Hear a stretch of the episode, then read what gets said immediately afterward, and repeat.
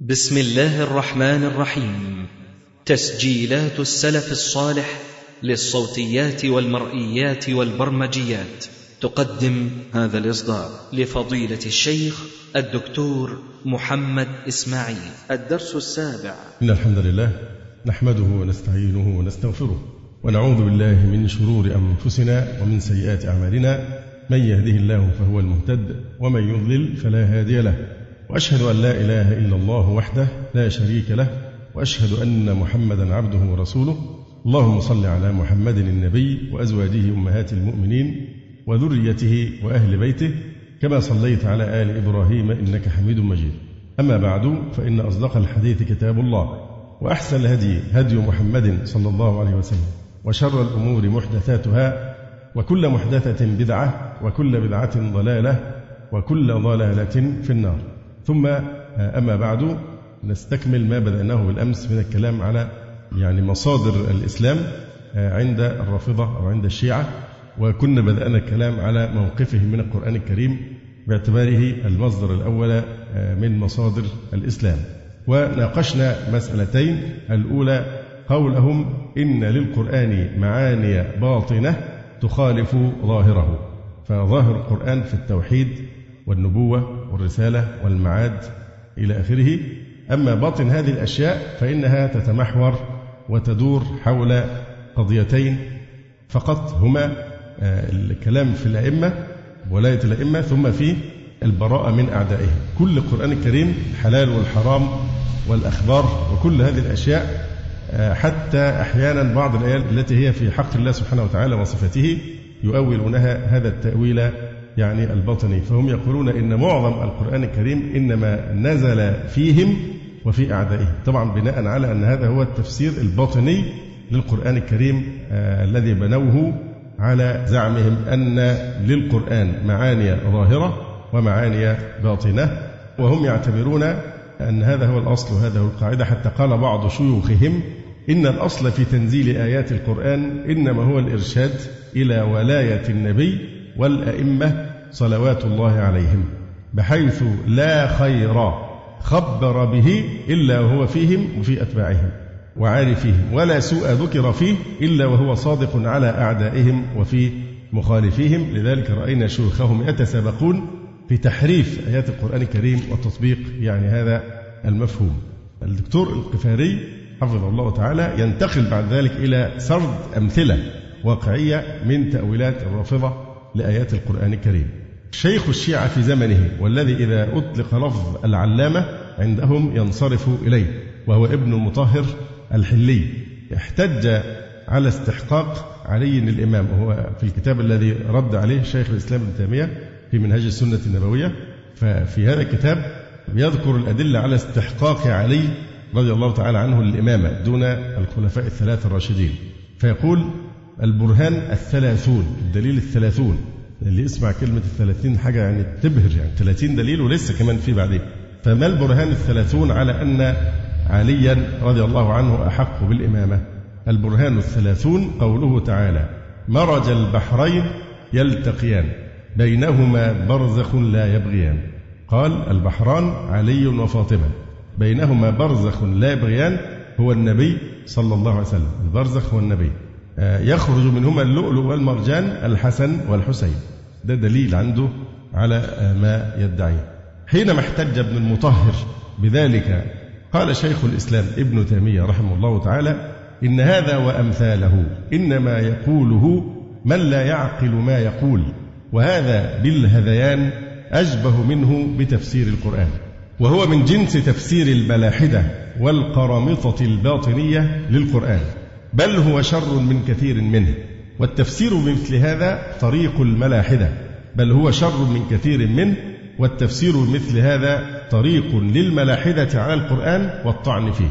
يفتح الباب لملاحدة لأن يطعنوا في القرآن الكريم. بل تفسير القرآن بمثل هذا من أعظم القدح فيه والطعن فيه. انتهى كلام شيخ الإسلام. يقول القفاري كيف لو رأى شيخ الإسلام ما أودع في الكافي والبحار وتفسير العياشي والقمي والبرهان وتفسير الصافي وغيرها من تحريف لمعاني القرآن سموه تفسيرا.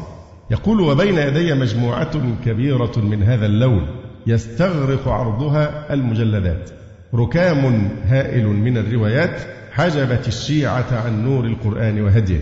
فالتوحيد الذي هو أصل دعوة الرسل وجوهر رسالتهم هو عندهم ولاية الإمام.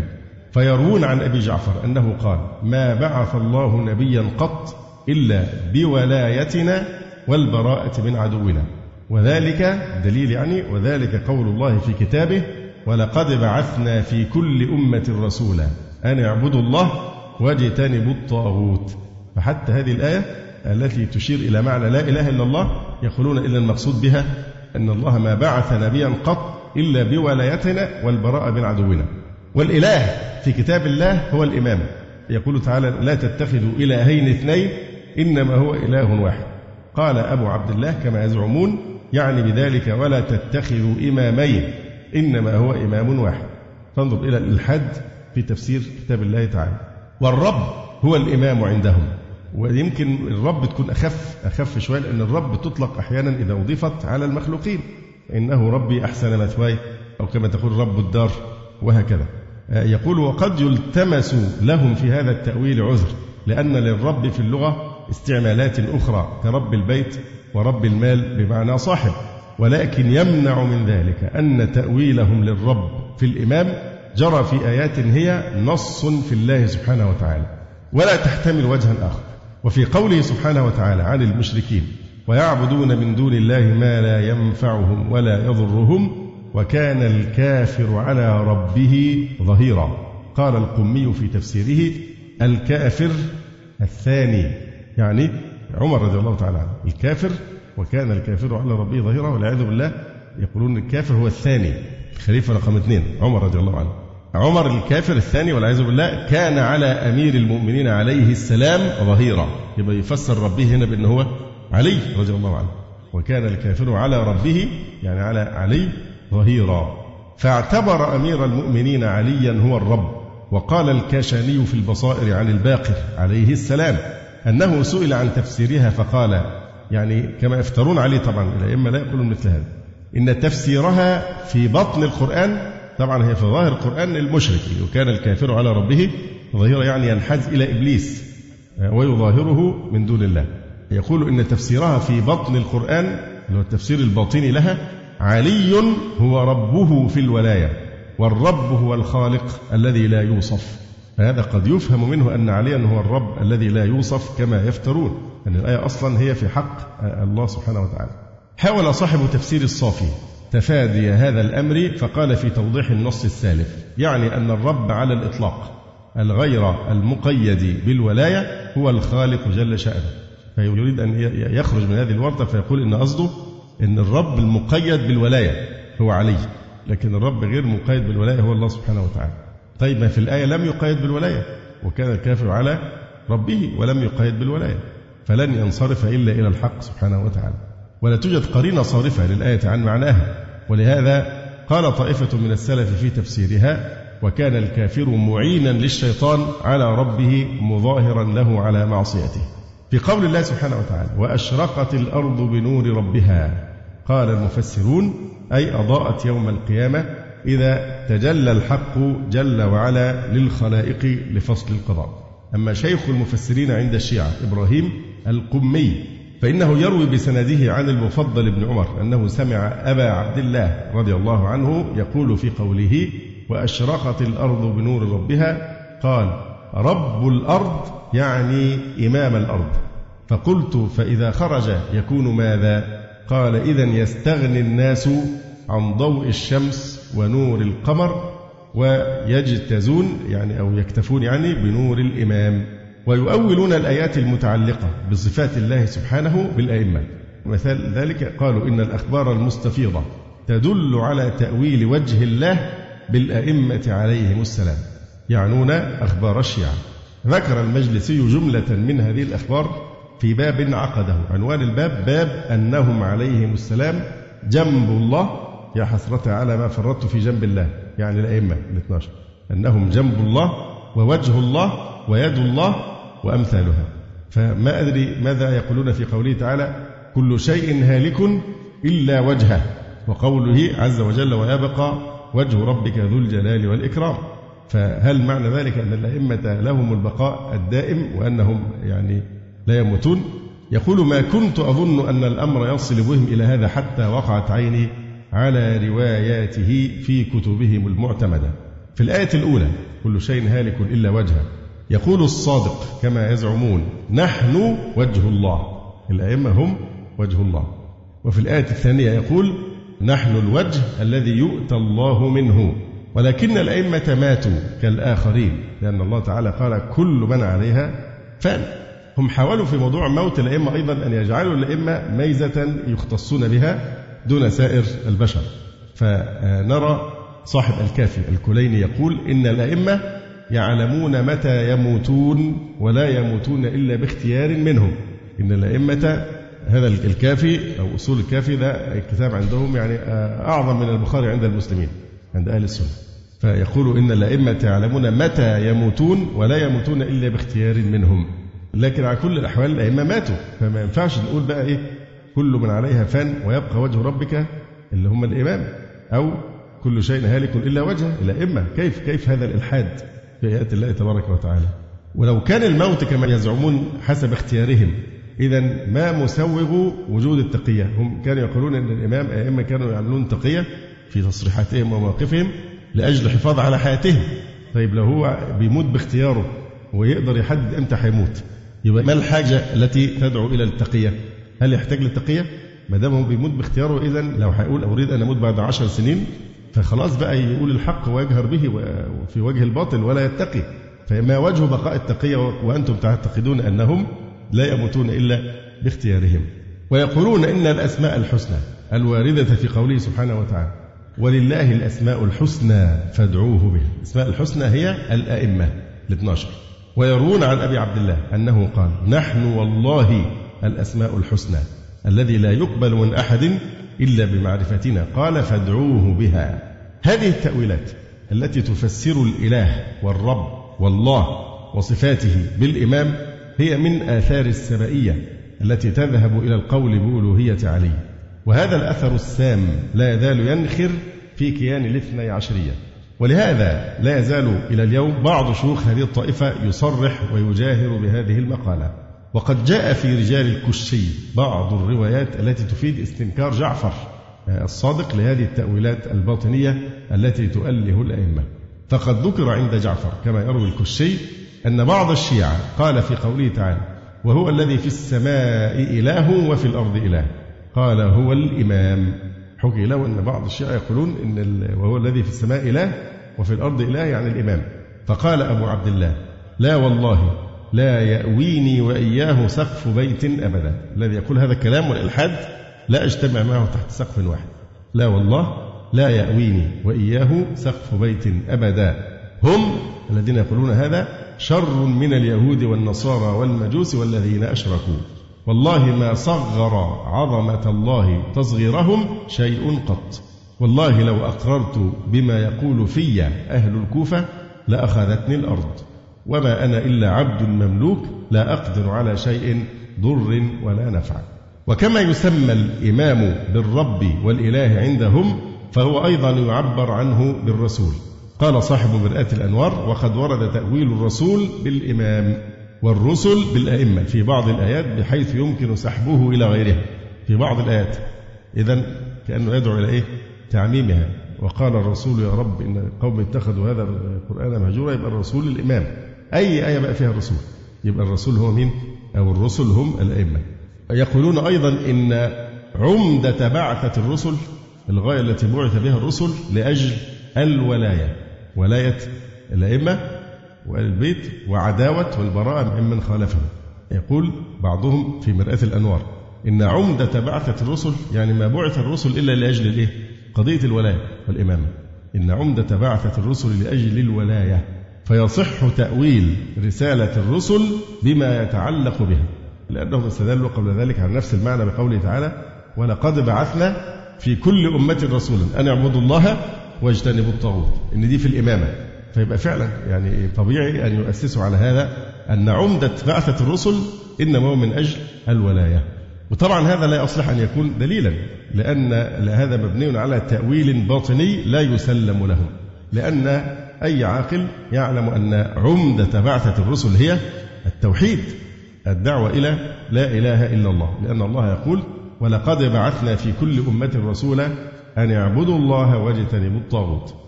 وقال عز وجل وما أرسلنا من قبلك من رسول إلا نوحي أنه لا إله إلا أنا فاعبدون. من أمثلة تأويلهم للرسول بالإمام ما يروونه عن الصادق في تفسير قوله تعالى ولكل أمة رسول قال أي في كل قرن إمام يدعوهم إلى طريق الحق والأئمة أيضا يعبر عنهم بالملائكة في القرآن.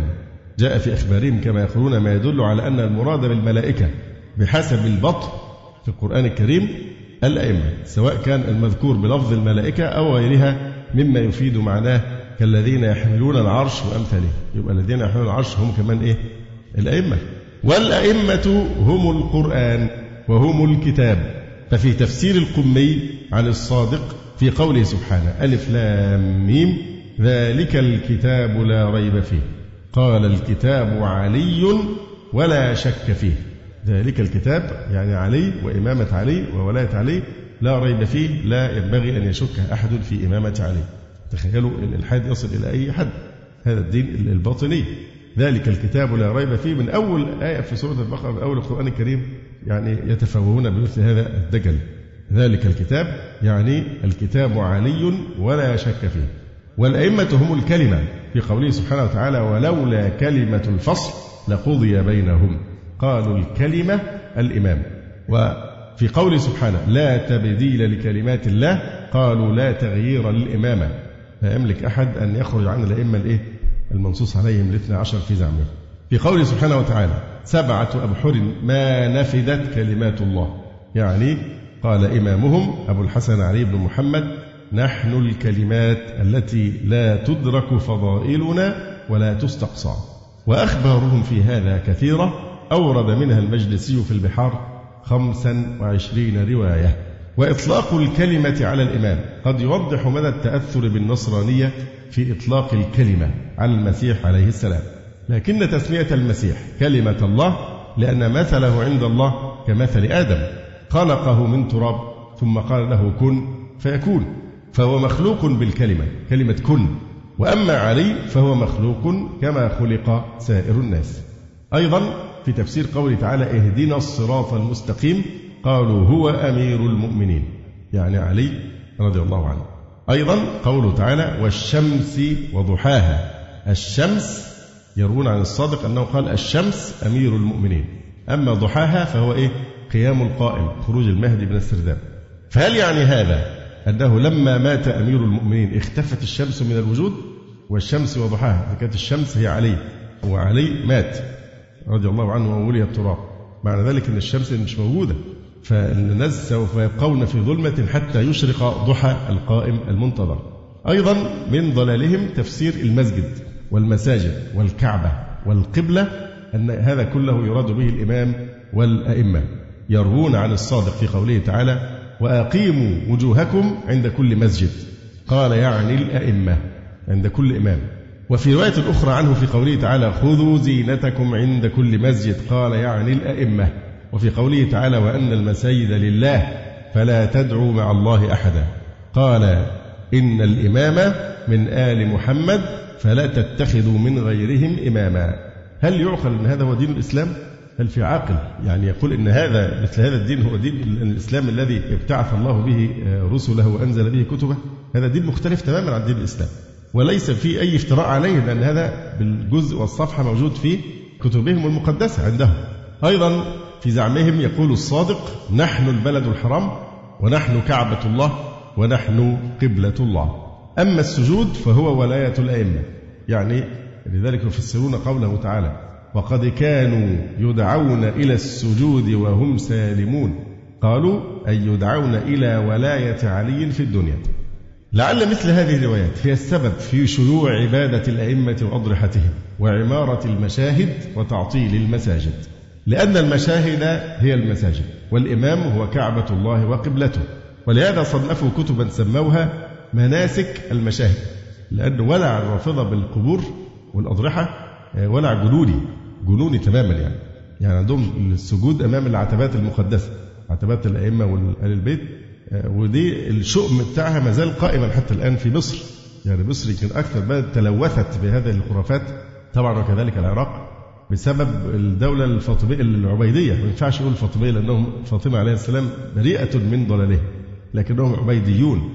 فما يحصل عندنا في مصر من عبادة الأضرحة طواف حولها والغلو الزائد في هذا هذا ليس من الإسلام في شيء قطعا. لا يمكن أن يكون هذا هو دين الإسلام ودين التوحيد. فمصر اختصت بهذه اللوثة وهذا من شؤم وجود الايه والأعياد اللي ما بتنتهيش بقى الحلوى والمواسم والموالد وكل هذه الأشياء كان العبيديون يلهون بها المصريين ويتقربون إلى المصريين بإظهار حب آل البيت عليهم السلام. ففي عندهم مناسك للمشاهد مناسك يعني السجود للعتبات والطواف حولها وقبر الخميني بيسموه قبلة المستضعفين وبيطوفوا به وفي مناسبة لهم بيعملوا قبلة كعبة بصورة معينة شبيهة بالكعبة ويطوفون حولها فيعني هو دين مختلف تماما عن دين الإسلام يعني. فهم لهم اهتمام شديد جدا بموضوع المزارات واهتمامهم بموضوع الأضرحة اهتمام يفوق الوصف. ولذلك دائما يعبر عنهم شيخ الإسلام رحمه الله تعالى بعبارة صادقة حينما يقول يعظمون المشاهد ويهجرون المساجد. هذا من شؤم الرافضة الدولة الفاطمية إلى اليوم باق عندنا بالذات في الأرياف وإن كان ولله الحمد يعني نور الدعوة السلفية لا شك أن له دور في توعية الناس ب يعني هذا الضلال المبين. فالصحفي ده اللي كان كتب من حوالي شهر صحفي مبتدئ زي ما قلت قبل كده الجماعة المبتدئين دول بيتعلموا التنشين فينا بيبقى لسه يعني مبتدئ وبيتعلم فينا إحنا التنشين. فبيدعي إن أنا بنادي بهدم ضريح الحسين. هو أنا مش بقول كده بقول أصلا الحسين مش مدفون في هذا المسجد. وده كلام العلماء المحققين في كل عصر. لم يثبت اطلاقا أن رأس الحسين رضي الله عنه أتى إلى مصر. ده كلام دجل كلام صوفية ومنامات وهذه الأشياء. لكن الحسين ما دفن في مصر قطعا. يعني هذا كلام العلمي الثابت ولا يجرؤ أحد على مخالفته. فأنا أصلا بقول أصلا هو الحسين ما دفن في القبر المزعوم في فالقبه مش تحتها شيخ. وده شيء معروف المزارات المزورات. يعني قبر السيدة زينب. هذا لم توجد فيه أصلا السيده زينب اطلاقا. بالعكس ده كان ساقية والراجل اللي كان بيرتزق من هذه الساقية ما كانتش بتدر عليه مال فقال إن أنا جات لي في المنام السيدة زينب وقالت لي إن أنا أبني ضريح في هذا المكان. فبني الضريح وطبعا الموضوع فرجت يعني بعد كده. فالمزارات معظمها مزور كثير جدا من المزارات هذه وهمية. يعني مش مش عارفين قبر أبو حصيرة في دمنهور يهودي. وساعات يطلع المدفون في القلب حمار أو كلب أو أو راهب أحيانا. شيء معروف. فموضوع مناسك المشاهد وعشان كده الصوفية يتخاف عليهم قوي أن يكونوا هم القنطرة التي تعبر عليها الشيعة إلى بلاد المسلمين. وإن كنت أقول إن الصوفية يعني أغلبهم نتيجة الجهل المنتشر فيهم لا يتفطنون لحقيقة الشيعة. يعني أنا أستبعد أن معظم الصوفية صعب جدا يعني أنه يكره الصحابة أو يلعن الصحابة أو أمهات المؤمنين. شيء صعب أن نصدق أن في حد يعمل كده. ولكن هم يخدعونهم بأنهم يحبون آل البيت. ده إحنا متخصصين في حب آل البيت. ولكن الصوفية لجهلهم وغفلتهم سهل أن الشيعة تركبهم كقنطرة للدخول إلى مصر. لأن في قواسم مشتركة. مبدأ الغلو في حد ذاته تعظيم المشاهد و الغلو في حق آل البيت هذا معروف وما زال موجودا يعني عندنا. على أي الأحوال هم عندهم كتب مناسك زيارة الأئمة. وزيارة القبور عندهم بالذات في العراق وإيران. لها مناسك وبيألفوا فيها كتب مثلا مناسك الزيارات للمفيد. تعمل إيه بقى وأنت رايح وتقول إيه للإمام وتمشي إزاي وتقول إيه وأنت داخل وأنت طالع إلى آخره. آه كتاب المزار لمحمد بن علي الفضل، كتاب المزار لمحمد المشهدي، المزار لمحمد بن همام. المزار لمحمد بن أحمد وهكذا. فدي معروف عندهم إن في مناسك لعبادة الإيه؟ الأئمة أو لزيارة مشاهدهم يعني معروفة أوي. ففعلا كما قال شيخ الإسلام يعظمون المشاهد ويخربون المساجد. فيتكلموا بقى في فضيلة الزيارة وآدابها واحتلت هذا هذا الموضوع موضوع مناسك الزيارات قسما كبيرا من كتبهم المعتمدة. حتى التوبة يعني التوبة معناها معروف التوبة هو الرجوع من المعاصي إلى طاعة الله تعالى. أما الشيعة فإنها تفسر التوبة بالرجوع من ولاية أبي بكر وعمر وبني أمية إلى ولاية علي. هي دي التوبة. ففي تفسير قوله تعالى فاغفر للذين تابوا واتبعوا سبيلك. جاء تأويلها عندهم في ثلاث روايات. الرواية الأولى تقول فاغفر للذين تابوا من ولاية فلان وفلان. طبعا معروف فلان وفلان أبو بكر وعمر رضي الله عنهم وبني أمية. يبقى فاغفر الذين تابوا من من ولاية فلان وفلان وبني أمية. أما الرواية الثانية فاغفر للذين تابوا من ولاية الطواغيت الثلاثة. يعنون قاتلهم الله يعنون أبا بكر وعمر وعثمان رضي الله تعالى عنهم أجمعين. ومن بني أمية. واتبعوا سبيلك يعني ولاية علي. وتقول الثالثة فاغفر للذين تابوا من ولاية هؤلاء وبني أمية واتبعوا سبيلك هو أمير المؤمنين. كل هذه الروايات منسوبة لأبي جعفر محمد الباقر ومحمد الباقر علمه ودينه ينفيان صحة ذلك عنه. هذه الأخبار تقدم لنا مفهوما جديدا للتوبة إذ هي في حقيقتها موالاة رجل ومعاداة آخر. يبقى دي معنى التوبة الباطني. توبة موالاة رجل ومعاداة آخر. وليس هناك بعد آخر غير هذا. فالتوبة لا تكون إلا في مسألة ولاية الإمام وغيرها لا يستحق الإنابة والرجوع. ولهذا لم يرد له ذكر. وكأن الشيعة بهذا تجعل من والى عليا ليس له ذنب وإن بلغت ذنوبه مثل قراب الأرض. وتجعل موالاة أفضل الخلق بعد النبيين أبي بكر وعمر وعثمان رضي الله تعالى عنهم أجمعين هو الكفر الذي لا ينفع معه عمل. فهل هذا هو الإسلام؟ وهل الرسول صلى الله عليه وسلم وصحبه رضي الله عنه لم يجاهدوا إلا لإقرار هذا الأمر؟ الصحابة ضحوا بالأموال وبالأولاد وبالأنفس وانتشروا في آفاق الأرض ينشرون الإسلام. كانت الرسالة كلها بتتمحور حول أن تتولى رجلا وتعادي الآخر. هي دي محور بعثة الرسل ومحور دين الإسلام. هذا كلام يعني فيه الإلحاد عظيم عن الدين الإسلامي. ثم ما تأثير مثل هذه الروايات على من يؤمن بها ويعتقد أنها صادرة من محمد الباقر؟ ألا تهون في نفسه المعصية وتدفعه إلى ارتكاب كل موبقة وتثبطه عن عمل الخير واصطناع المعروف؟ بلى إن هذا وارد بل قد يكون حاصلا. هنا رواية عن عبد الله بن أبي يعفور. قال قلت لأبي عبد الله رضي الله عنه إني أخالط الناس فيكثر عجبي من أقوام لا يتولونكم ويتولون فلانا وفلانا. طبعا فلان وفلانا أبو بكر وعمر. فهو يقصد إيه؟ بيستغرب كأنه بيشتكي لأبي عبد الله من حسن أخلاق أهل السنة اللي بيتعامل معاهم بيجد التقوى والورع وحسن الخلق مع أنهم لا يتولونكم. في حين نجد من شيعتنا الذين يتولونكم من إيه؟ نجد أخلاقهم سيئة ولا أمانة ولا ورع ولا تدين. فبيقول قلت لأبي عبد الله إني أخالط الناس فيكثر عجبي من أقوام لا يتولونكم يعني الأئمة ويتولون فلانا وفلانا. يعني أبا بكر وعمر لهم أمانة وصدق ووفاء. وأقوام يتولونكم الشيعة يعني ليس لهم تلك الأمانة ولا الوفاء ولا الصدق. فاستوى أبو عبد الله رضي الله عنه جالسا فأقبل علي كالغضبان ثم قال لا دين لمن دان الله بولاية إمام جائر ليس من الله ولا عتبة على من دان بولاية إمام عادل من الله. أدام أمنت بالأئمة؟ كل ذنوبك إيه؟ ما لها أي وزن. لا دين لمن دان الله بولاية إمام جائر ليس من الله ولا عتب على من دان بولاية إمام عادل من الله. قلت لا دين لأولئك ولا عتب على هؤلاء. ثم قال ألا تسمع لقول الله عز وجل الله ولي الذين آمنوا يخرجهم من الظلمات إلى النور. يعني من ظلمات الذنوب إلى نور التوبة والمغفرة لولايتهم كل إمام عادل من الله. ده معنى إخراج من الظلمات إلى النور. وقد نقل الشوكاني رحمه الله ملاحظات قيمة في هذا سجلها أثناء خلطته مع الشيعة. فالإمام الشوكاني رحمه الله تعالى يقول جربنا وجرب غيرنا فلم يجدوا رافضيا يتنزه عن شيء من محرمات الدين كائنا ما كان. والصلاة والزكاة والحج والصيام أركان الإسلام ومبانيه العظام هي عند الشيعة بمعنى الأئمة في القرآن الكريم. أي آية فيها الصلاة أو الزكاة أو الصيام أو الحج يراد بها الأئمة. فيروون عن أبي عبد الله أنه قال نحن الصلاة في كتاب الله عز وجل. يعني أقيموا الصلاة يعني إيه؟ الإمام. ونحن الزكاة ونحن الصيام ونحن الحج. بل إن الدين كله هو عندهم ولاية علي. ويروون عن جعفر الصادق في تفسير قوله تعالى إن الله اصطفى لكم الدين. قال ولاية علي رضي الله عنه.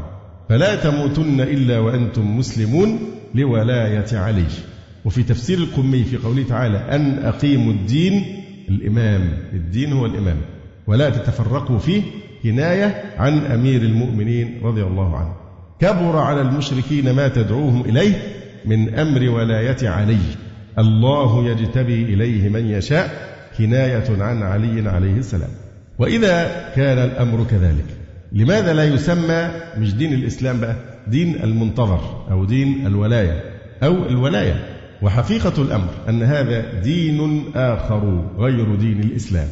هذا الدين معناه طاعة رجل وقد ورثته الاثنى عشرية فيما يظهر عن الكيسانية حيث إنهم كما يقول الشهر الثاني يجمعهم القول بأن الدين طاعة رجل.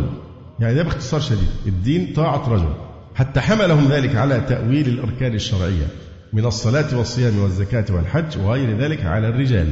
ومن اعتقد أن الدين طاعة رجل ولا رجل له فلا دين له. مش هو لابد ركن من أركان الدين تؤمن بالإمام الزمان والإمام الزمان أصلا مش موجود يبقى يبقى ما لهمش دين لأن الإمام فين؟ في السرداب الخرافة التي يزعمونها الإمام مختبئ في السرداب من أكثر من ألف سنة وشوية هو مختبئ في السرداب وأنتم بتقولوا أن الدين طاعة رجل وأنتم لا رجل لكم لأنه في السرداب إذا لا دين لكم إذا انحصر الدين عندهم بولاية علي وأصبح ما يدل عليه الدين من الطاعة الله ورسوله واتباع المعروف والانتهاء عن المنكر خارجا عن معنى الدين حسب روايتهم لفظ الأمة أيضا ورد في القرآن الكريم حوالي 49 مرة. والشيعة تفسر الأمة بالأئمة أو الشيعة. كنتم خير أئمة أخرجت للناس. قال في مرآة الأنوار إن الذي يستفاد من رواياتنا على اختلاف ألفاظها تأويل الأمة فيما يناسب بالأئمة عليهم السلام وبأهل الحق والشيعة المحقة وإن قلوا. ثم ساق طائفة من روايتهم في هذا التأويل نقلها من مجموعة من كتبهم المعتمدة. وإذا كانت الأمة بمعنى الأئمة فهذا يعني أن القرآن نزل للأئمة فقط وأن الأمة غير مخاطبة بالقرآن ولا مكلفة به بل الجمادات أيضا يفسرونها بالأئمة. فالبئر وبئر معطلة وقصر مشيد البئر البئر خلاص حاجة واضحة البئر يعني معروفة. أما الشيعة فيفسرون البئر بأنه علي رضي الله عنه وبولايته. والبئر عندهم أيضا الإمام الصامت يعنون القرآن. وبالإمام الغائب وبفاطمة وولدها المعطلين من الملك. وبئر معطلة وقصر مشيد وبذلك يفسرون قوله تعالى فكأي من قرية أهلكناها وهي ظالمة فهي خاوية على عروشها وبئر معطلة وقصر مشيد. في تفسير البرهان لهم خمس روايات في هذا المعنى. البحر ورد في القرآن الكريم في أكثر من ثلاثة وثلاثين موضعا بالمعنى المعروف. لكن الشيعة تفسر البحر والبحار بالإمام والأئمة وأعدائهم. أورى صاحب مرآة الأنوار جملة من روايات طائفته في هذا التأويل. ثم قال ولا يخفى أن المستفاد من ذلك جواز تأويل البحر والبحار العذبة المشتملة على المدح والنفع بالإمام والأئمة بل بفاطمة وتأويل البحر والبحار المالحة بأعدائهم. وقد جاء في تفسير القمي وغيره عن أبي عبد الله في قوله سبحانه مرج البحرين يلتقيان. قال مرج البحرين يلتقيان علي وفاطمة بحران عميقان لا يبغي أحدهما على صاحبه. يخرج منهما اللؤلؤ والمرجان الحسن والحسين. كذلك المعاني والمثل العليا تفسر عندهم بالإمامة والأئمة. فالخير هو الولاية يقول الكاظم في زعمهم في قوله تعالى وافعلوا الخير قال الولاية وفي قوله فاستبقوا الخيرات قال أبو جعفر الخيرات الولاية والآيات الكونية تؤول بالأئمة فالأئمة هم العلامات في قوله تعالى وعلامات وبالنجم هم يهتدون فالعلامات هم الأئمة. قال أبو عبد الله النجم رسول الله والعلامات هم الأئمة عليهم السلام. وعقد الكليني بابا في هذا بعنوان باب أن الأئمة هم العلامات التي ذكرها الله عز وجل في كتابه. وتابعه المجلسي وعنون لبابه بقوله باب أنهم عليهم السلام النجوم والعلامات وسياق الآية وما ورد عن السلف ينفي ما ذهبوا إليه في تأويل الآية. كذلك أحوال اليوم الآخر يفسرونها برجعة الأئمة أو الولاية الساعة والقيامة والنشور وغيرها من الأسماء التي تتعلق باليوم الآخر تفسر في الغالب عند هؤلاء برجعة الأئمة. يقول صاحب مرآة الأنوار كل ما عبر به بيوم القيامة في ظاهر التنزيل فتأويله بالرجعة. يعني في باطن التفسير. ويقول المجلسي عن لفظ الساعة في القرآن إن الساعة ظهرها الخيابة وبطنها الرجعة. رووا عن الرضا في قوله سبحانه بل كذبوا بالساعة. يعني كذبوا بولاية علي. والحياة الدنيا هي الرجعة. قال صاحب مرآة الأنوار جاء ما يدل على تأويل الدنيا بالرجعة وبولاية أبي بكر وعمر. ففي قوله سبحانه إنا لننصر رسلنا والذين آمنوا في الحياة الدنيا. قال يعني في الرجعة. قال جعفر يعني في الرجعة اللي هي يبعث كل من حكم ظلما دون الأئمة ويبعث الصحابة أبو بكر وعمر وعائشة والمهدي سوف يعذبهم تعذيبا خرافيا في روايات عجيبة جدا من الخرافات. فدي الرجعة عندهم عقيدة من عقائد في بعث الأموات قبل يوم القيامة أو لبعض الأموات في تفسير قوله تعالى بل تؤثرون الحياة الدنيا قال يعني ولايتهم ولاية مين؟ أبي بكر وعمر وعثمان. يبقى الحياة الدنيا هنا أبو بكر وعمر وعثمان. والتأويلات الباطنية لا ضابط لها فأنت ترى أن الآخرة تؤول بالرجعة والحياة الدنيا تؤول بها. يعني الدنيا والآخرة كلاهما الرجعة أليس هذا فيه تناقض؟ كما تلحظ أن الحياة الدنيا فسرتها تأويلاتهم مرة بالرجعة ومرة بالولاية ولاية أبي بكر وعمر وعثمان على ما بينهما من الاختلاف. فهي أقوال عشوائية لا تستند إلى أصل ولا فرع بل ولا عقل. تأويلهم لكثير من آيات القرآن بالإمامة والأئمة يربو على الحصر وكأن القرآن لم ينزل إلا فيهم. لقد تجاوزوا في هذه الدعاوى كل معقول وأسفوا في تأويلاتهم إلى ما يشبه هذيان المعتوهين حتى قالوا إن النحل في قوله سبحانه وتعالى وأوحى ربك إلى النحل أي الأئمة. روى القمي بإسناده إلى أبي عبد الله قال نحن النحل التي أوحى الله إليها. أن اتخذي من الجبال بيوتا أمرنا أن نتخذ من العرب شيعة. اتخذ من الجبال بيوتا من العرب شيعة. ومن الشجر أي من العجم. ومما يعرشون من الموالي. وجمع المجلسي روايتهم في هذا المعنى في باب بعنوان باب النادر في تأويل النحل بهم عليهم السلام. كما جاء بروايات تقول إن الأئمة هم الماء المعين والقصر المشيد والسحاب والمطر والفواكه وسائر المنافع الظاهرة. هناك باب عقده بعنوان باب تأويل الأيام والشهور بالأئمة. جاء فيه نحن الأيام. الأئمة هم الأيام. فالسبت اسم رسول الله صلى الله عليه وسلم. الأحد كناية عن أمير المؤمنين. الاثنين الحسن والحسين. مع أن هم بيكرهوا كلمة الاثنين جدا. الشيعة يكرهوا جدا كلمة اثنين ليه؟ ثانية اثنين. بيكرهوا لأن طبعا دي منقبة عظيمة جدا لأبي بكر. يعني من أعظم ما مدح بها أبو بكر. في قوله تعالى ثاني اثنين إذ هما في الغار إذ يقول لصاحبه لا تحزن إن الله معنا فهم نتيجة الحقد الذي في قلوبهم الآية واضحة جدا أنها من أعظم مناقب أبي بكر الصديق رضي الله عنه. فهم بيكرهوا كلمة ويتشائموا من كلمة اثنين. ويكرهوها بسبب إن دي غصب عنهم طبعا بتفيد الثناء على أبي بكر. ومع ذلك حاولوا تحويل المنقبة بقلوبهم المنتكسة وعقولهم المخرفة إلى مثلبة. فيقولون ثاني اثنين إذ هما في الغار. إذ يقول لصاحبه لا تحزن. يعني إيه؟ كأن أبا بكر كان في حالة من الجزع والخوف على نفسه.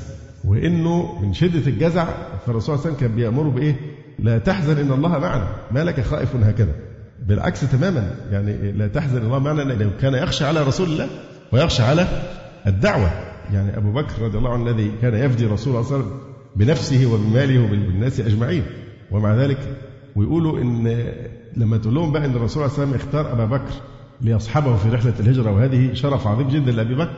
فيقولوا لا ده هو أخذوا معاه علشان خشي أنه لو تركه في مكة سيدل المشركين عليه. قلوب منكوسة والعياذ بالله. قلوب منكوسة قاتلهم الله. فالأيام بقى إيه؟ يقول لك نحن الأيام. السبت اسم رسول الله. الأحد كناية عن أمير المؤمنين. الاثنين الحسن والحسين. الثلاثاء علي بن الحسين. ومحمد بن علي وجعفر بن محمد والأربعاء موسى بن جعفر وعلي بن موسى ومحمد بن علي وأنا والخميس ابني الحسن ابن علي والجمعة ابن ابني إلى آخره. من الطريف أن بعض الأيام حظيت في أخبار الشيعة بالذم كيوم الاثنين فهل يتوجه هذا الذم إلى بعض الأئمة لأن الأئمة هم الأيام؟ ويروي جابر الجعفي قال سألت أبا جعفر عن تأويل قول الله عز وجل إن عدة الشهور عند الله اثنا عشر شهرا في كتاب الله. قال فتنفس سيدي الصعداء ثم قال يا جابر أما السنة فهي جدي رسول الله صلى الله عليه وسلم. وشهورها اثنا عشر شهرا فهو أمير المؤمنين إلي. يعني هم الأئمة الاثنى عشر من علي إلى أن يصلوا إيه؟ إلي. وإلى ابن جعفر وابنه موسى وابنه علي وابنه محمد وابنه علي وإلى ابنه الحسن وإلى ابنه محمد الهادي المهدي اثنا عشر إماما. يبقى دي إن عدة الشهور عند الله اثنا عشر شهرا يعني 12 إمام عشان يحرفوا معاني القرآن لتؤيد ضلالهم المبين في الاعتقاد بالأئمة الاثنى عشر. منها أربعة حرم الأربعة الحرم الذين هم الدين القيم. أربعة منهم يخرجون باسم واحد علي أمير المؤمنين وأبي علي بن الحسين وعلي بن موسى وعلي بن محمد. فالإقرار بهؤلاء هو الدين القيم ذلك الدين القيم. فلا تظلموا فيهن أنفسكم أي قولوا بهم جميعا تهتدوا. إذا آمنتم بهؤلاء الأئمة تهتدوا. انظر إلى الحاد في آيات الله. إن عدة الشهور عند الله اثنا عشر شهرا في كتاب الله يوم خلق السماوات والأرض منها أربعة حرم ذلك الدين القيم. فلا تظلموا فيهن أنفسكم. كذلك البعوضة إن الله لا يستحيي أن يضرب مثلا ما بعوضة فما فوقها. قالوا هي علي رضي الله عنه. بل والعياذ بالله فسروا لفظة الذباب في قوله تعالى إن الذين تدعون من دون الله لن يخلقوا ذبابا ولو اجتمعوا له. فيقولون إن الذباب هو علي رضي الله تعالى عنه. كلمة الذباب كلمة كريهة. لذلك بعضهم حاول أن يأولها عشان يخفف قال إيه؟ مقصود به ذباب العسل. يقول وما أدري ما السر في إطلاق أسماء أحط الحشرات على أمير المؤمنين علي رضي الله عنه وأرضاه. من طائفة تزعم محبته والتشيع له ولكن قد بدت البغضاء من أفواههم وما تخفي صدورهم أكبر. وتاريخهم الفعلي مع آل البيت أشد وأشنع. أيضا قبور الأئمة لها نصيب من تأويلاتهم. فالبقعة المباركة في قول الله سبحانه وتعالى فلما أتاها نودي من شاطئ الوادي الأيمن في البقعة المباركة من الشجرة إيه بقى البقعة المباركة؟ كربلاء. واضح أن البقعة المباركة هي كانت في طور سيناء بنص القرآن الكريم من جانب الطور. مثلا في تفسير قوله تعالى ورحمته وسعت كل شيء يقولون إن الشيعة هي الشيء شعب الله المختار. ورحمته وسعت كل شيء فيفسرون الشيء بالشيعة.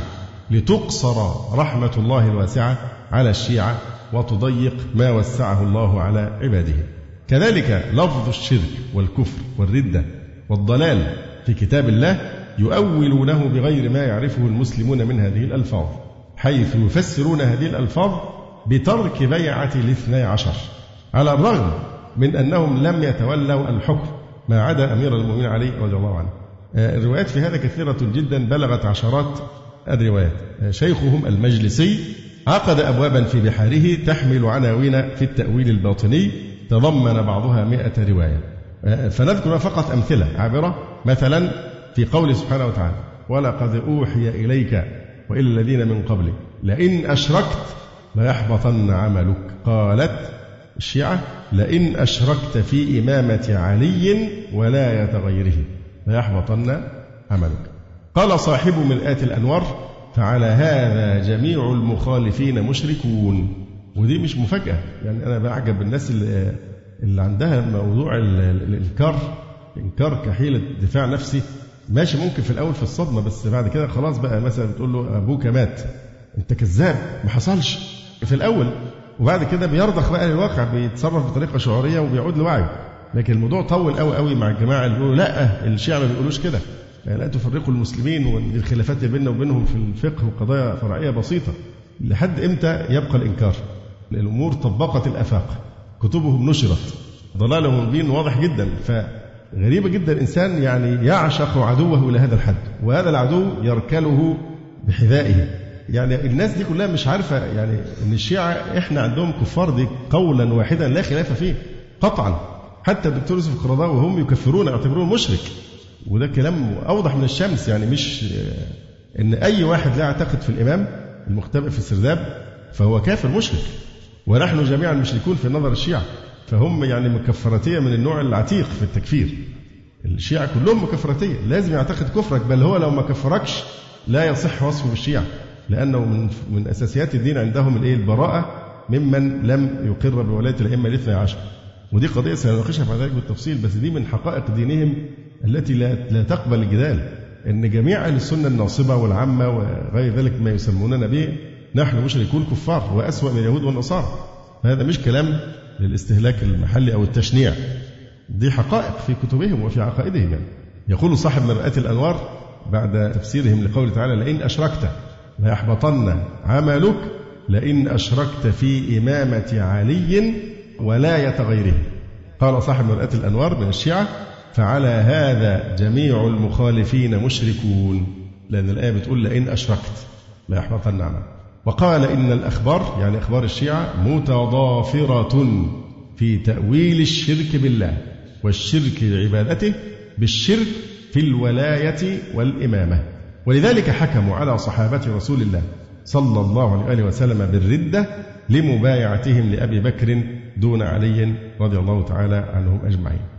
كذلك الكفر يؤول بذلك. جاء في الكافي عن أبي عبد الله في قول الله عز وجل إن الذين آمنوا ثم كفروا ثم آمنوا ثم كفروا ثم ازدادوا كفرا لن تقبل توبتهم. طبعا وهنا من جهله مزج بين آيتين الآية الأولى اللي هي في آل عمران لن تقبل توبتهم.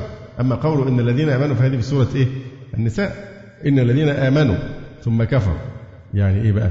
آمنوا بالنبي صلى الله عليه وسلم في أول الأمر ثم كفروا حين عرضت عليهم الولاية ثم آمنوا بالبيعة لأمير المؤمنين عليه السلام ثم كفروا حين مضى رسول الله صلى الله عليه وسلم فلم يقروا بالبيعة ثم ازدادوا كفرا بأخذهم من بايعه بالبيعة آه، له.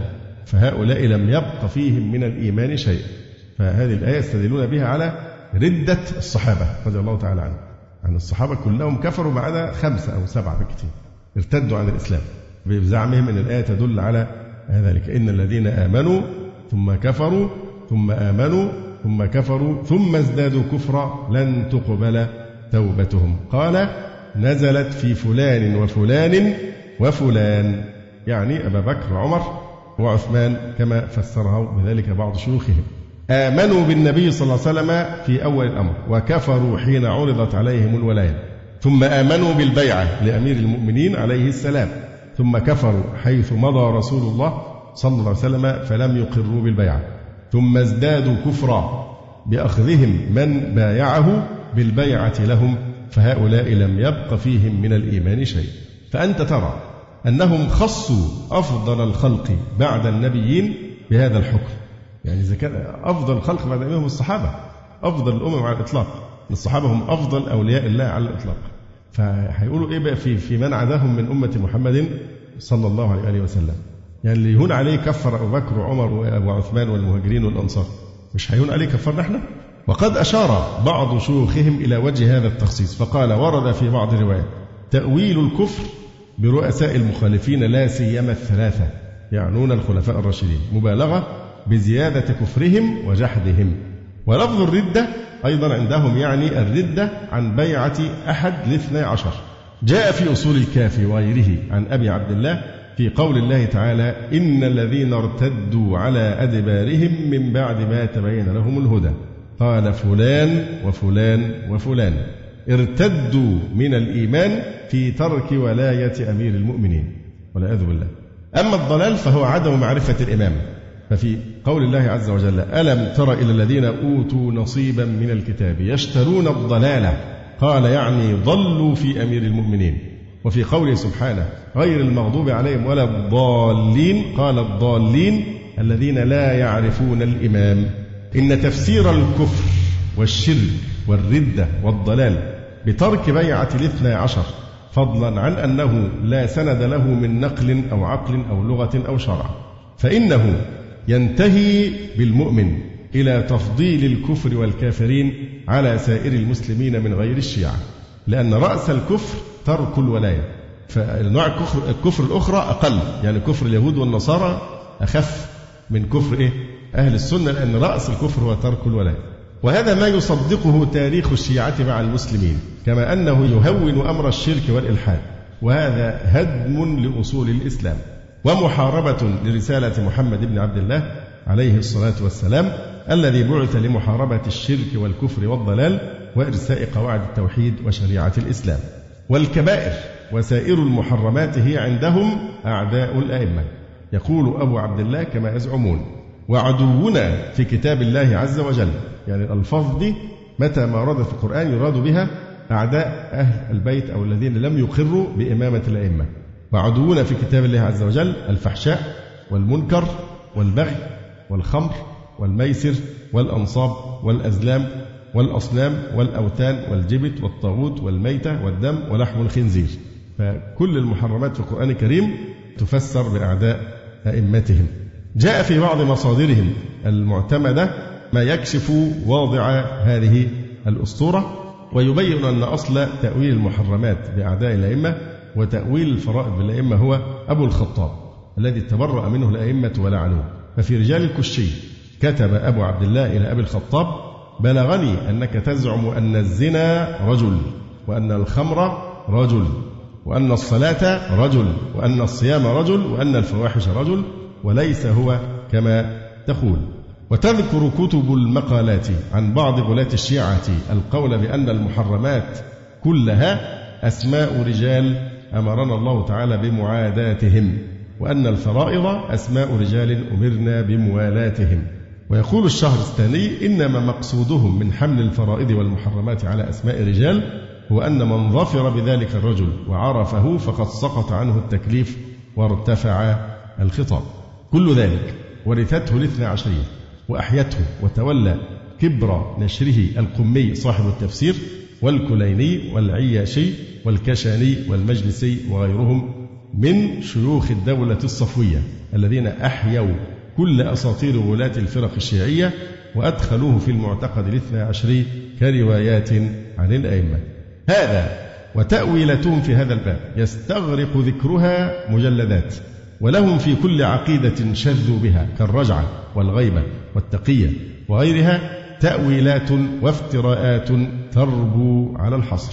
وما ذكرناه هنا. جزء قليل مما جمعناه ولم نذكره خشية الإطالة. وما جمعناه هو كقطرة من بحر مظلم. عرضه ونقده يستوجب المجلدات. وكل مثال من هذه الأمثلة في الغالب يكشف لنا عن عقيدة من عقائد القوم في الألوهية والنبوة والأسماء والصفات وأركان الإسلام وغيرها. ثم يختم هذا الفصل بتسجيل بعض الملاحظات المهمة. فأولها يقول ذكرنا ما يقوله الشيعة من أن جل القرآن نزل فيهم وفي أعدائهم ثم قدمنا بعد ذلك أمثلة لتحريف الشيعة لمعاني القرآن. كل ذلك يؤكد ما تذهب إليه الشيعة من القول بأن أكثر القرآن قد اشتمل على ذكر الأئمة لاثني عشر ومخالفيهم. فهذه المسألة حشد لها شيوخ الشيعة آلاف النصوص كما أسلفنا الإشارة إلى شيء منها. وبعد ذلك كله نجد من نصوصهم نفسها ما ينقض هذه الدعاوى كلها جملة واحدة. فمثلا يروون عن أبي جعفر عن أبي عبد الله جعفر عليه السلام لو قرئ القرآن كما أنزل لألفينا فيه مسمين ده اعتراف بإيه؟ بأن القرآن ليس فيه ذكر لأئمتهم. فهذا اعتراف منهم بأنه ليس لأئمتهم ذكر في كتاب الله ولم يرد لهم تسمية فيه فكأنهم يخربون بيوتهم بأيديهم. ونقل لأبي عبد الله جعفر ما يقول أولئك الزنادقة من تأويل آيات الله. قيل له روي عنكم أن الخمر والميسر والأنصاب والأزلام رجال فقال ما كان الله عز وجل ليخاطب خلقه بما لا يعلمون. وهذا في رجال الكشي. وهذا يعني إيه؟ ينقض إلحادهم في تفسير الآيات بالطريقة التي ذكرناها. والله سبحانه وتعالى يقول إن أنزلناه قرآنا عربيا لعلكم تعقلون. مما يتصادم مع هذا أن يراد بآيات القرآن مثل هذه المعاني الضالة التي يزعمونها. هل يعقل أحد أن اسم علي ذكر في القرآن الكريم كما يزعمون؟ 1154 مرة. يزعمون أن اسم علي ورد في القرآن 1154 مرة. اللي هي منهم بقى إيه؟ البعوضة والذباب. وهل أحد ممكن يقبل أن المقصود بكل الآيات التي هي في اليوم الآخر أن المقصود بها رجعة الأئمة؟ أو آيات الإيمان والمؤمنين هي في الأئمة الاثنى عشر وآيات الكفر والكافرين والشرك وكذا والضلال هي في الصحابة رضي الله عنهم. يقول إنني هنا أذهب إلى القول بأن هذا المستوى الذي هبط إليه هؤلاء هو من معجزات هذا الدين العظيم. فما من أحد ادعى نبوة أو وحيا وأراد أن يضع في الدين ما ليس منه إلا وفضحه الله على رؤوس الأشهاد. وتالله إن هذه المقالات التي لا يمكن بحال أن تتفق مع العقل والنقل ولا اللغة ولا الدين. هي من أعظم فضائح القوم وعوراتهم وبها يكشف الله سبحانه وتعالى كذبهم وبهتانهم. إن مطابع النجف وطهران وقم وبومبي قد أخرجت لنا تراثا شيعيا ضخما يمثل دينا بأكمله. لعل أقرب تسمية له هو دين الولاية أو دين الإمامة. ولم تتوفر هذه الكتب للمسلم كما توفرت اليوم. دين وضعه المجلسي والكليني وغيرهما من أساطين التشيع. وسينكشف من خلاله أمور كثيرة لم تكن معروفة من قبل. ويبدو من الاطلاع عليه عظمة هذا الدين الإلهي وسر خلوده إذ بضدها تتميز الأشياء. فلولا المر ما عرف طعم الحلو. ولعلي أقول إن هذا الإحياء لهذا التراث الشيعي الضخم دليل على قرب نهايته. فقد عاشوا يبشرون بمعتقداتهم بتقية ومصانعة انخدع بها الكثير. وها هي كتبهم اليوم المعتمدة. تظهر بشكل وفير. في وقت تطلع الناس لمعرفة ما عندهم لتسهم في كشف عوارهم. أما التنبيه الثاني فيقول هذه التأويلات الباطنية. المستفيضة في كتب الاثني عشرية هي مجهولة للكثير ممن يكتب عن هذه الطائفة. وحسبك أن تجد ممن كتب عن الاثني عشرية من يعتبرها بعيدة كل البعد عن الاتجاه الباطني. ويظن أن التأويل الباطني مقصور أمره على طائفة الإسماعيلية.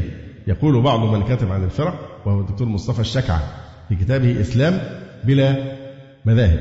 وإحنا بنخاف من التعبيرات العاطفية الاسلام بلا مذاهب. زي الثاني الشيعي اللي عمل كتاب جواد مغنية اللي هو سماه إيه؟ لا سنة ولا شيعة. ده مطب يهلك من يقبل هذا الكلام. لا سنة ولا شيعة. أنتوا ليه تتفرقوا؟ لا عايزين سنة ولا عايزين شيعة. عايزين الإسلام. هل هذا يصح؟ اطلاقا. لأن لا سنة ولا شيعة معناها إيه؟ لا إسلام ولا شيعة. لأن السنة دي مش فرقة ولا طائفة.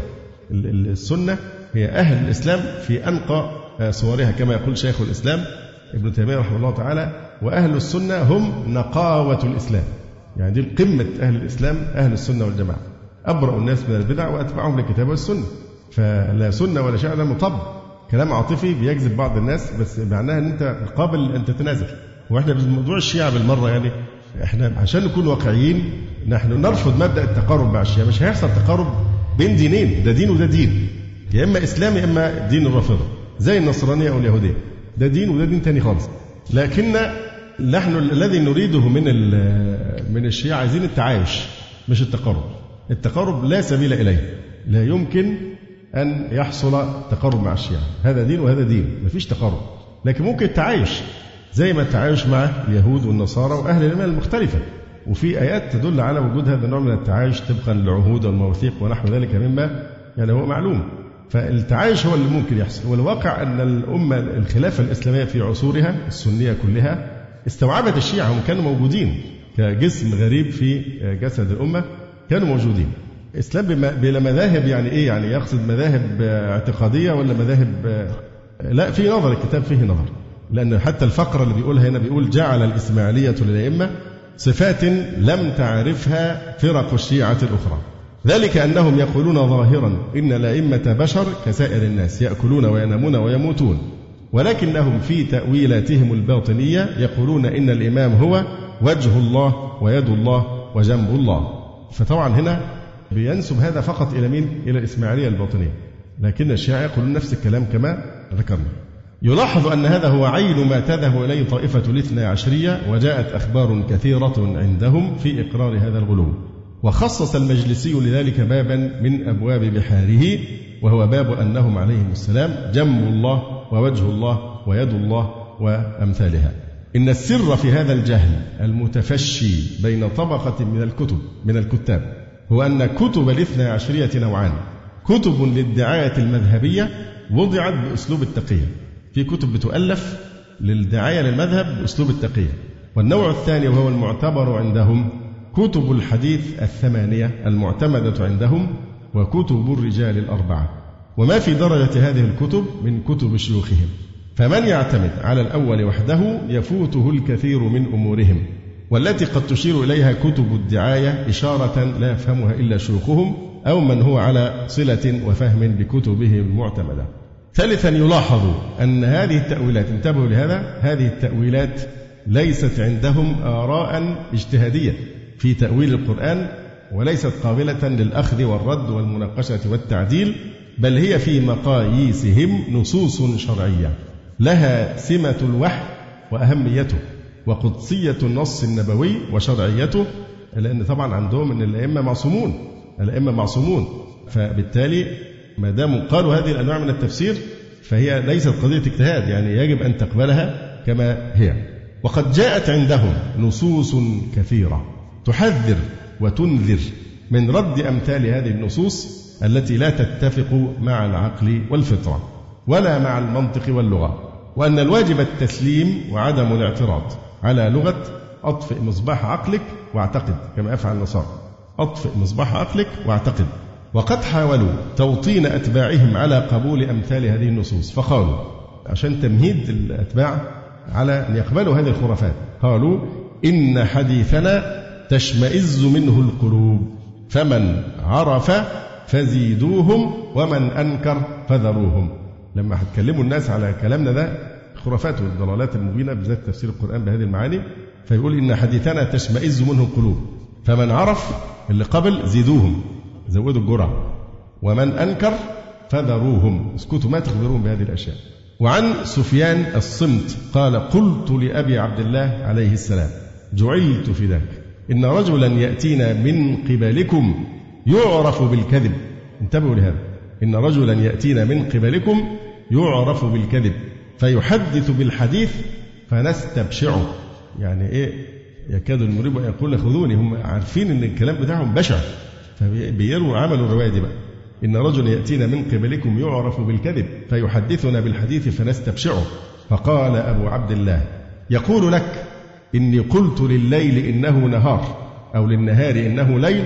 قال أي أبو عبد الله فإن قال لك هذا إني قلته فلا تكذب به فإنك إنما تكذبني. مع إنه من البداية قال له ده واحد معروف بالكذب. فشوف بيرد عليه بيقول له هل قال لك إن الليل نهار والنهار الليل إن أنا قلت كده؟ لو قال لك كده يبقى إياك أن تكذبه فأنت تكذبني أنا في الحقيقة. فطبعا كلام يعني أمثال هذه الروايات كثيرة. ويلاحظ أن في الرواية الأخيرة ما يدل على أن من الشيعة من يستبشع روايتهم ولكن يلزمون بالإيمان الأعمى بها. بل يعتبر من توقف في رواية من هذه الروايات وقال كيف جاء هذا وكيف كان وكيف هو فإن هذا والله الشرك بالله العظيم. اللي يسأل يبقى نفس الوضع بتاع النصارى إن الشاب بيروح يسأل القسيس إزاي تيجي يعني ثلاثة وواحد والصلب والفداء والكلام ده كله؟ فيقول له هتسكت ولا أحرمك؟ وإن أنت تقبلها ودي ملهاش دعوة العقل ملوش دعوة بالموضوع ده. فيهدده ويحرمه من الجنة إذا تمادى في هذه الأسئلة. فنفس الشيء اللي بيسأل كيف جاء هذا وكيف كان وكيف هو فإن هذا والله الشرك بالله العظيم.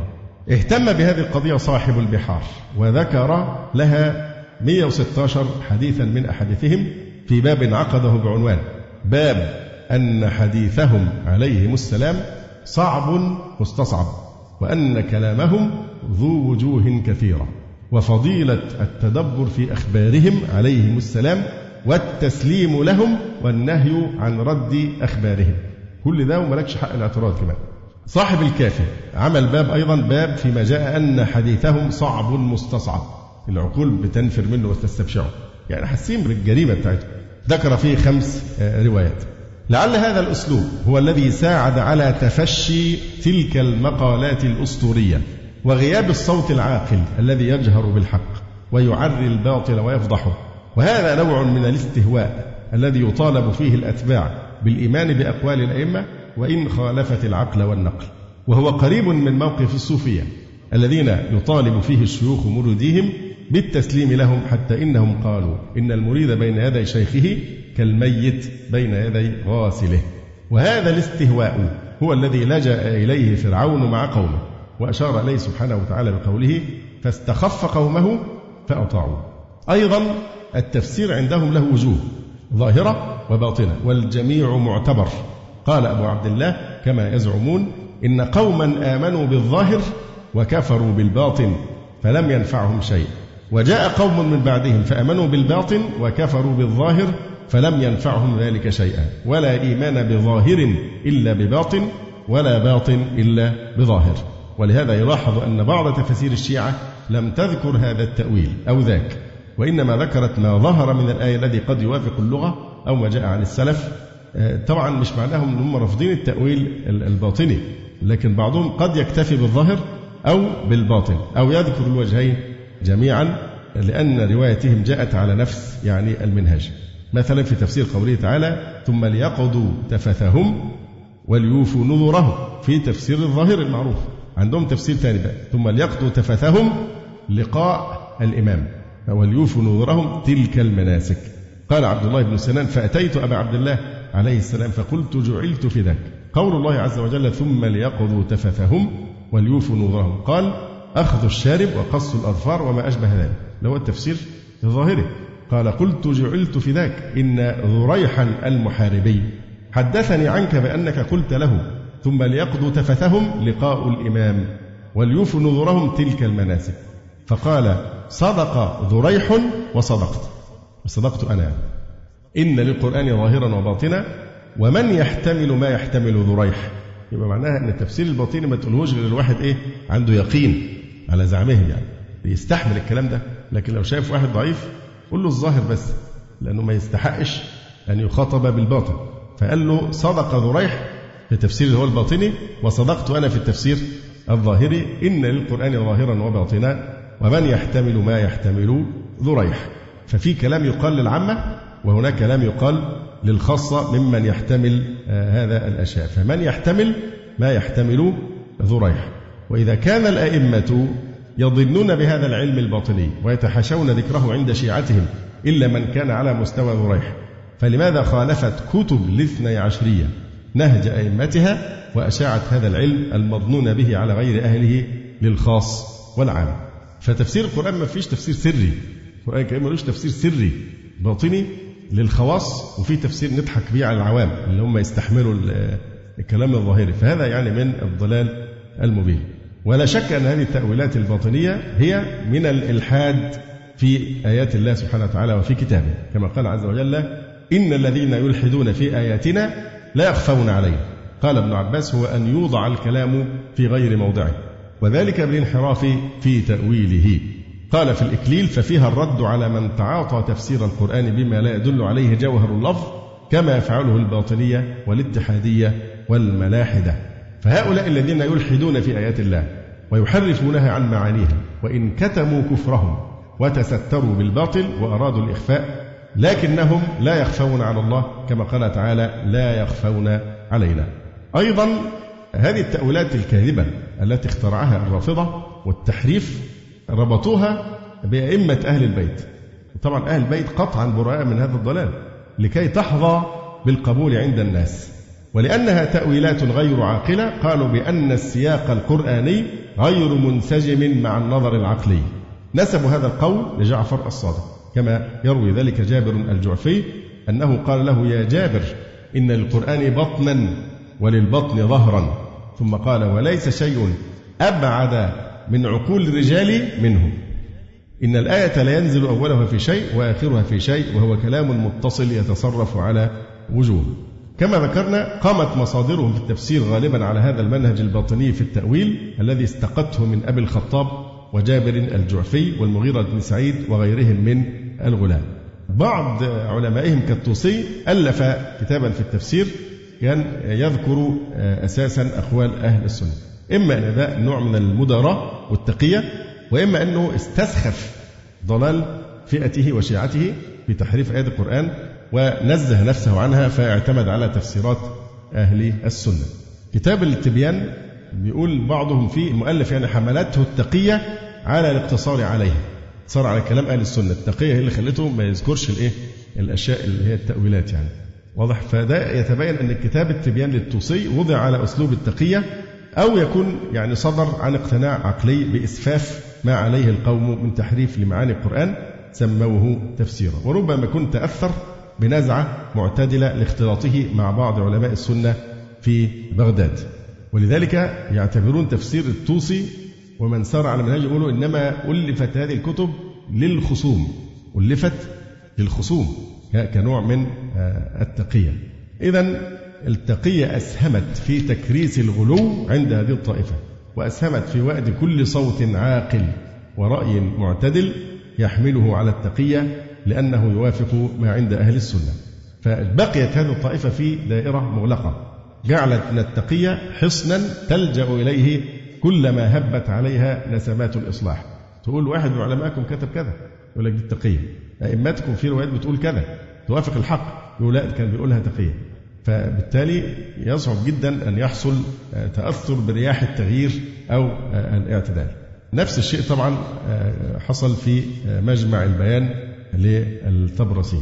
على الأحوال أنا أعرف أن الكلام ممل لأنه يؤذي القلب أن نسمع مثل هذا الإلحاد ونمحض جلسة كاملة في ذكر هذا الكلام نضطر إلى ذكر الأدلة المفصلة بحيث لا نحتاج إلى تكرار ذلك فيما بعد آه، لأن هذا كله بلا استثناء منسوب آه، وموثق بأمانة من مصادرهم المعتبرة والمقدسة عندهم. فهذا فيما يتعلق بموقف الشيعة من تأويل القرآن الكريم وتحريف ألفاظه ومعانيه. مما يشي ويعني يوضح أن هذا دين آخر غير دين الإسلام. الموضوع الذي يأتي فيما بعد هو أخطر موضوعات على الإطلاق. وهو هل الشيعة تقول بأن في كتاب الله نقصا أو تغييرا؟ هل هم يعتقدون بحفظ القرآن الكريم كما تعهد الله بحفظ هذا الكتاب؟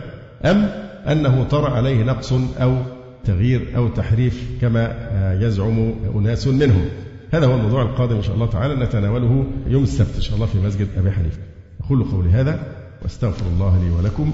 سبحانك اللهم ربنا وبحمدك أشهد أن لا إله إلا أنت أستغفرك وأتوب إليك. جزى الله فضيلة الشيخ خير الجزاء ونسأل الله جل وعلا أن يرفع مكانة الشيخ في المهديين وأن يجعله علما من أعلام الهدى والدين. ولا تنسونا وتنسوا الشيخ من دعوة صادقة بظهر الغيب. وتقبلوا تحيات إخوانكم في تسجيلات السلف الصالح بالإسكندرية. هاتف رقم صفر ثلاثة فاصل أربعة تسعة أربعة سبعة ستة خمسة اثنان والتليفون محمول صفر عشرة واحد ستة أربعة واحد تسعة ثمانية صفر والسلام عليكم ورحمة الله وبركاته. أخي الكريم نرجو مواصلة الاستماع إلى الشريط الثاني